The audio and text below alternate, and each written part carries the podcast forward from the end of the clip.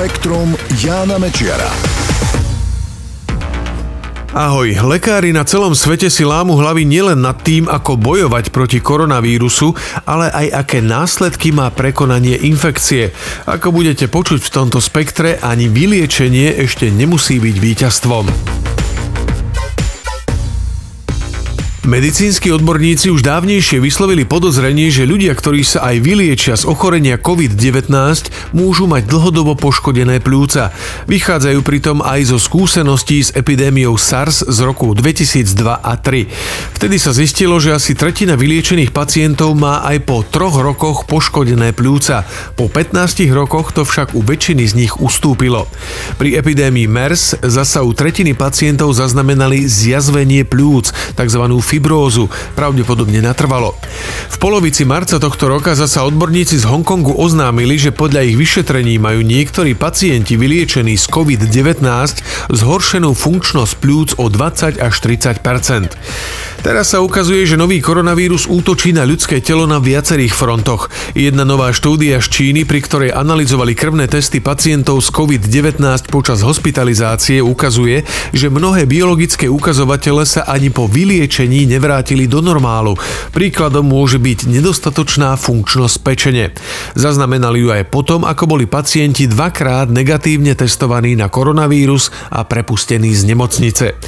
Ozývajú sa aj kardiológovia. Iná štúdia z Číny ukazuje, že takmer 12% tých, ktorí infekciu prežili, malo zlyhanie srdca.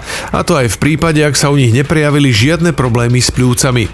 Problém je, že výskumníci zatiaľ nemajú možnosť posudzovať dlhodobé následky prekonaného ochorenia. Aj prví pacienti z Číny sú vyliečení len čosi viac ako 3 mesiace.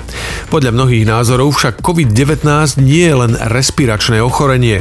Podľa všetkého postihuje aj srdce, pečeň, obličky, mozog, endokrín endokrinný systém a krvný obeh. Preto sa lekári obávajú, že aj vyliečení pacienti budú v nasledujúcich mesiacoch a rokoch oslabení a zle budú odolávať zdravotným rizikám. Bude potrebné ich pozorne sledovať a pravidelne vyšetrovať. Následky súčasnej pandémie pomerne presne predpovedali odborníci z Americkej federálnej agentúry pre zvládanie mimoriadnych situácií FEMA. Akurát tomu nikto nevenoval pozornosť. FEMA ešte v Lani v júli zverejnila správu, v ktorej okrem iného varovala pred tým, že veľká pandémia môže ochromiť zdravotníctvo krajiny, keď budú milióny ľudí potrebovať lekárskú starostlivosť. V tom čase nikto o súčasnom koronavíruse nemal ani potuchy. Odborníci z FEMI písali o pandémii pandémii vyvolanej novým kmeňom chrípky, proti ktorému by nezaberali súčasné vakcíny. Dosť presne však popísali to, čo je dnes v Spojených štátoch skutočnosťou. Nával pacientov vyvoláva nedostatok medicínskych zásob, prístrojov, lôžok i zdravotníkov. Vychádzali pritom z toho, že by nový chrípkový vírus nakazil 30% populácie. V správe popisujú aj ekonomické a spoločenské následky pandémie, zatváranie firiem či zlyhávanie služieb štátu.